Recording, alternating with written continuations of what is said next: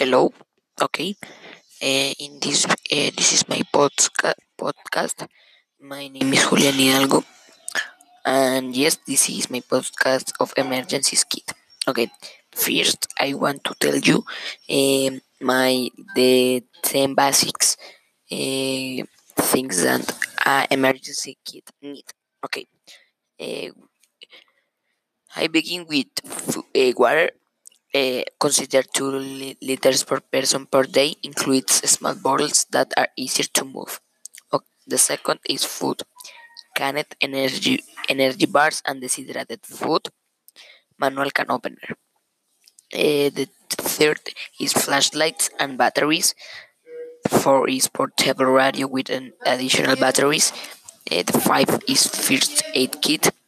The six is special items, medication and glass. Glasses consider that need of children, senior and the disabled.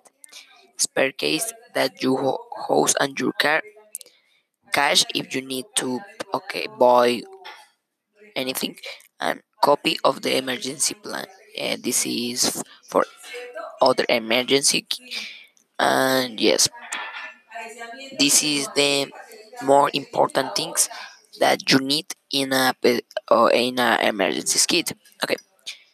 Uh, now I will tell you these things why it's important to, to use. The water is so important because you need to hydrate it.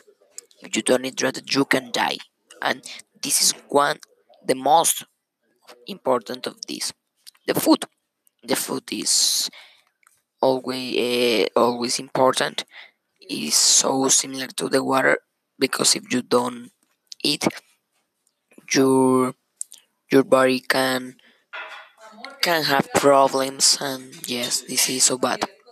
Okay the flashlight uh, is so important because if you are in a, in in, a, in the dark you can use them and this is so easy to see in these moments okay the radio is so important to to to communicate with the other persons.